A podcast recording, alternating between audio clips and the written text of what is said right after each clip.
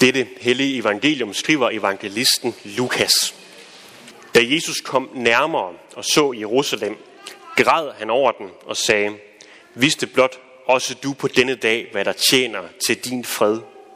Men nu er det skjult for dine øjne, for der skal komme dage over dig, da dine fjender skal kaste en vold op omkring dig, belejre dig, trænge ind på dig fra alle sider. De skal jævne dig med jorden, og dine børn sammen med dig, og de skal, og de skal ikke lade sten på sten tilbage i dig, fordi du ikke kendte din besøgelsestid. Så kom man ind på tempelpladsen, og han gav sig til at jage dem ud, som drev handel der, og han sagde til dem, der så skrevet, mit hus skal være et bedehus, men I har gjort det til en røverkugle. Han underviste hver dag på tempelpladsen, ypperste præsterne og de skriftkloge, ja alle folkets ledere søgte at få ham ryddet af vejen, men de kunne ikke finde ud af, hvad de skulle gøre, for hele folket hang ved ham for at høre ham. Sådan lyder Herrens ord. Amen.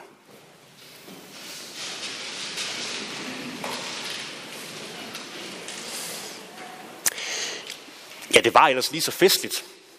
Både med, med dåb, med børnesang og så videre. Og det var det også dengang, at Jesus han sagde, at de her ord var på vej op mod Jerusalem. Ordene, de var nemlig, de ordene, vi lige har hørt, de var nemlig sagt på Palme søndag. Altså den her første søndag i påsken, hvor, hvor Jesus kommer ridende hen mod Jerusalem under fest og fanfare, jubel og hyldest. Folk har skåret palmegrene af, viftet dem foran ham, som var han den kommende konge, der nu kommer for at befri Israel. En af de store højdepunkter ved en jødisk pilgrimsvandring på det tidspunkt, det var, når man kom op på Oliebjerget, og så gik nedad. Så på et tidspunkt, så stod man bare med et fantastisk øh, udsigt ud over den store, imponerende by med det store, flotte, fantastiske tempel midt i det hele. Som en historiker, der levede på Jesu tid, har sagt, den, der ikke har set templet, har ikke set nogen smuk bygning. Så det var virkelig et højdepunkt, og folk var, var, var helt euforisk. Og så stopper Jesus op og begynder at græde. Og den her by, som folk var elle vilde for at se, den taler han domsord over om den, og profeterer om den snarlige ødelæggelse. Det er det, man kalder en partykiller. Det er da virkelig en lyseslukker uden lige. Sådan kan det måske også godt opleve, når vi midt i en festlig gudstjeneste, eller i det hele taget, skal tale om dom, om Guds dom. Og hvorfor skal vi overhovedet det? Der er jo masser af indhold, hvis vi snakker om forsoning, eller tilgivelse, eller kærlighed, om dåb, om nadver, eller i det hele taget om Jesus. Men dem, der har sammensat tekstrækken for cirka 1700 år siden, de besluttede altså, at vi i dag skal høre om Jerusalems ødelæggelse. Vi skal høre om dom. Og det tror jeg, de gjorde, fordi de gerne vil vise os, og den her tekst gerne vil vise os, at når vi taler om Guds dom, så må vi gøre det på to måder. Den ene måde handler selvfølgelig om dommen, men den anden måde handler om, at dommen den er båret igennem af Guds inderlige kærlighed til verden. Hvad var det, der gjorde, at Jerusalem skulle dømmes og blive ødelagt der i år 70? Og hvorfor er det egentlig også, at, vi, at Jesus skal komme igen som vi siger det i trosbekendelsen, for at dømme levende og døde. Hvad er det helt præcis, der er målet med den her dom? Hvorfor er det det nødvendigt, og hvorfor var det nødvendigt?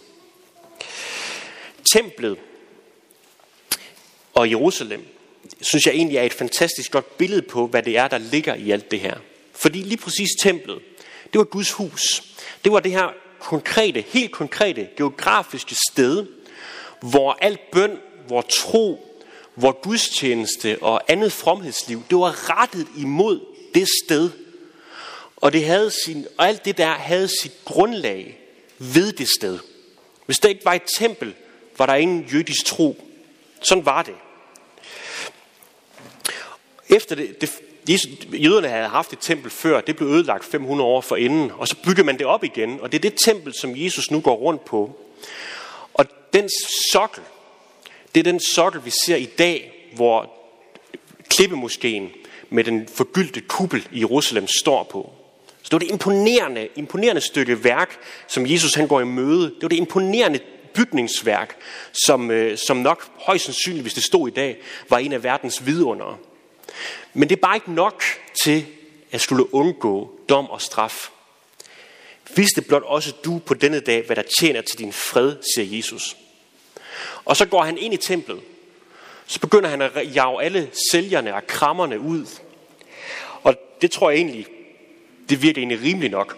Det, det virker ikke særlig, hvad skal man sige, anstændigt eller passende, hvis nu der var et krammermarked herinde i kirken sideløbende med en gudstjeneste. Men det er faktisk mere komplekst end som så. Fordi de der krammer, de sælgere, der stod inde på tempelpladsen, de var helt afgørende for, at, der, at templet overhovedet kunne fungere. De var afgørende for, at de mennesker, som kom for at holde gudstjeneste i tempel, kunne gøre det. For eksempel Maria og Josef, da de tog Jesus barnet op, ikke lang tid efter han blev født, der offrede de en due. Og den due havde de nok ikke slæbt med hele vejen fra Nazareth, som var flere dagsrejser væk. Den havde de med rimelig sandsynlighed købt på en af de krammermarkeder, som Jesus nu vælter og jager ud. Så hvad er han gang i? Han siger selv, at de krammer og de sælgere, de har gjort templet til en røverkugle.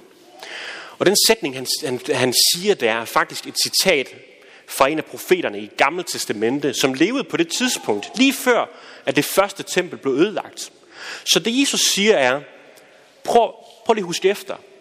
Kan I huske, hvorfor det var, at det første tempel blev ødelagt? Kan I huske, det var fordi, at uretfærdigheden den steg op over hustagene? Kan I huske, at det var fordi, I havde glemt den trosbekendelse, som vi hørte fra ældre lige før?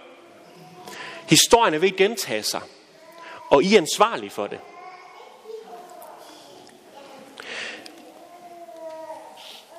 Fokus, det var nemlig af alle dem, der på en eller anden måde havde noget med templet at gøre. Det var blevet rettet på templet. På det, som templet var. Og ikke det, som templet egentlig ledte til. Templet var et middel til at søge Gud, men præsterne, krammerne og så videre havde gjort det til noget helt andet. Det var blevet et middel, hvorved de kunne tjene penge. Og dermed var hele templet og alt, hvad det betød, det var blevet ganske hus. Ikke mindst fordi, at folket, der kom der, de troede virkelig, at de tjente Gud.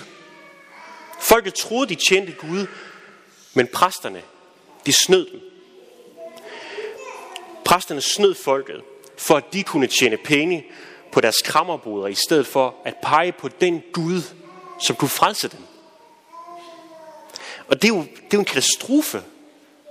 Forestil jer, at jeg gjorde det samme, bildte jeg noget ind, og I fulgte det, jeg sagde, og i, de, i den tro, at på den måde tjener vi Gud. Men det gjorde I bare ikke. Det ville være humbug, det ville være snyd. Det ville jo være et bedrag uden lige. Og det er lige præcis det, der var årsag til dommen. Hvis nu vi tænker efter, så i hvert fald inden for de sidste par år, tror jeg, at det blev meget mere tydeligt, at den her verden, den har behov for, at der bliver fældet dom over den. Vi har brug for, at der kommer en udefra. En, som har mandatet til at kunne dømme. En, som også har evnen og har kapaciteten til at kunne gøre det 100% retfærdigt. Fordi alternativet det vil være ganske modbydeligt. For det vil betyde, at alle dem, at der er uhyre mange mennesker, som vil slippe sted med deres frygtelige ondskab, som de har havet verden og havet mennesker med. Men også bare ind i det helt personlige liv, ind i mit eget liv, er der behov for en dom. Jeg ved i hvert fald for mig selv, at jeg let kan fare vild i mine egne forestillinger, i min egen i mine egne overbevisninger om, hvad der er ret, ret og hvad der er vrang i den her verden.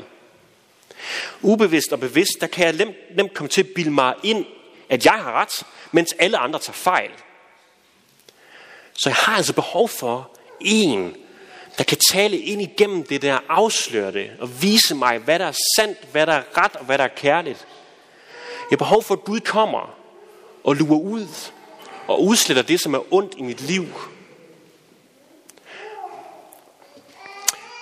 Vi kan sagtens, og med god grund, tror jeg også, få det her med Guds dom galt i halsen.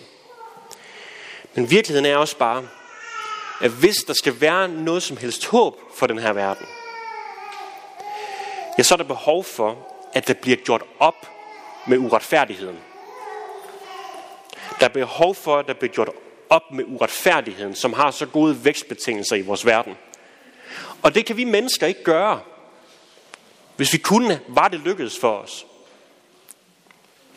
Det er nødvendigt, at Gud griber ind og straffer det, som er forkert, det, som er ondt, og det, som leder mennesker væk.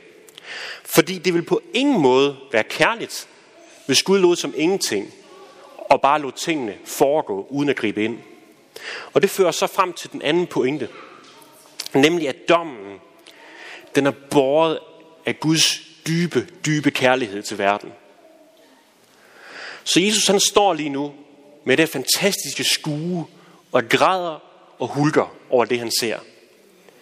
Og så holder han en meget personlig tale, som, hvor han henvender sig på en fantastisk kærlig, men også på en hjerteskærende måde til byen.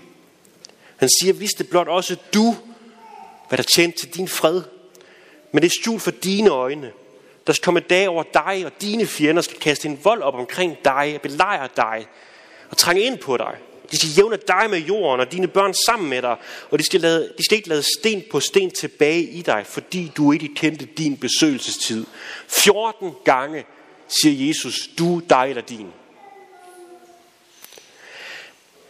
Det, som er så utroligt ved den her beretning, det er, at Jesus står og kigger på Jerusalem.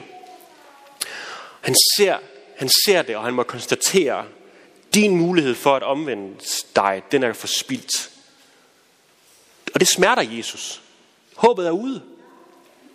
Og så vil man jo næsten kunne tro, at så han vendt om, vendt ryggen til byen og gået sin vej. Og så lader byen gå imod sin skæbne alene. Men det er ikke det, der sker. Jesus går ind i byen. Han går ind i byen igen.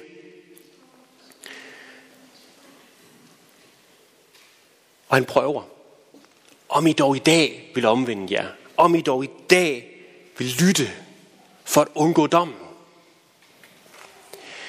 Det er et fantastisk billede på, hvad det er, Gud han vil gøre for at vinde os hver og en alle sammen. Der er utallige beretninger om mennesker, for hvem det så ud som om, at, at enhver mulighed for at vende sig til det gode, vende sig til det retfærdige, at den var forspildt. Men Gud brød, ind, bryde igennem alligevel. Vi har ingen anelse om, vi ved ikke, om det for nogle mennesker er for sent. Men det vi dog godt kan vide med sikkerhed over for Gud, det er, at Jesus bliver ved med at prøve. Han bliver ved, han bliver ved, om det dog er muligt, at han ikke skal udsige den dom over os med gråd og hulken. Om det er muligt at få os til at omvende os og tro på Jesus, så vi ikke skal fordømmes til fortabelse. Templet det var sådan, som sådan allerede ødelagt. Ikke fysisk, men indholdsmæssigt. Og derfor, fordi netop det, som skulle være det essentielle, det, som skulle være det centrale i relationen med Gud, det var nu blevet en hindring. Og det var præcis derfor, Gud var så vred. Fordi Gud bliver aldrig vred, og han tordner aldrig mod dem, der vil ind. Han dømmer ikke dem, som ønsker at tro på ham, for som lige har hørt, lad de små børn komme til mig. Det må I ikke hindre dem i, for Guds rige er deres. Guds dom er over enhver, som forsøger at blokere og lægge hindringer i vejen for dem, der vil søge Gud og lære ham at kende og tro på ham. Men aldrig mod dem, der ønsker at tro på Jesus. Det er også derfor, at templet måtte falde det er derfor, han jager alle ud derfra. Der er behov for et nyt tempel. Der er behov for et nyt samlingspunkt, hvor mennesker kan møde Gud, hvor mennesker kan få tilgivelse. Og det sted, det blev uden for Jerusalems bymure. For end ikke en uge efter, at Jesus har sagt de her ord, da Jesus blev summet fast på et stykke træ og slæbt uden for byen, den by, som han forsøgte at redde, det tempel, han forsøgte at rense, det frastøtte ham, så var han en virus. Men netop der, på det kors, han hang på lidt uden for byen, der, der, der vil han drage alle til sig. For her er der fri adgang. Og den dom og den straf, som blev eksekveret hen over Jesus, det må vi få lov til at stille os ind under, så det ikke skal gå os som Jerusalem og dens tempel. Fordi ved troen på Jesus, når vi tror på ham, så stiller vi os så at sige under det kors, hvor der ikke er mere dom tilbage. Under Jesu kors, der er ikke mere dom tilbage. For Jesus har strækket sine arme ud, og han har sagt til os, det er fuldbragt. Der er ikke mere at gøre over for Gud. Alt er gjort. Vi kan let få Guds dom galt i halsen. For det kan også virke fuldstændig ud af proportioner, at der er nogle mennesker, der skal gå for tabt, fordi de ikke tror på Gud. Men sandheden er også, at Gud selv får dommen galt i halsen. Han græder over den. Han smertes ved den. Han får den så meget galt i halsen, at han gør alt, hvad han kan, for at vi skal undgå at stå under den. Og det er et kors netop et vidunderligt bevis på. Og derfor er budskabet egentlig også rimelig klart i dag. Kend din besøgelsestid, som Jesus siger. Lad ikke muligheden for at tage imod ham. Lad ikke muligheden for at opsøge Jesus, der døde for dig på korset, gå til spilde. Men tro på ham. Fordi så er det netop, at du så at sige står det sted, hvor der ikke er mere dom tilbage. Lad os bede. Jesus, tak fordi, at du vil gøre op med det gamle, det som var blevet en hindring for at drage os alle ind til dig. Og vi beder dig om, Gud Helligånd, at du vil gøre det, at du vil trodse alle forhindringer i os, så vi i troen må få lov til at stå under det sted, hvor der ikke er mere dom tilbage. Og der er det ikke mere passende end at sige lov tak og evig ære være dig, hvor Gud, Far, Søn og Helligånd. Du som var, er og bliver en sand i Gud, højlovet fra første begyndelse, nu og i al evighed. Amen. Nu, der skal vi rejse os og med apostlen tilønske hinanden, siger det i kor. Hvor Herre Jesu Kristi nåde, Guds kærlighed og Helligåndens fællesskab være med os alle. Amen. Værsgo.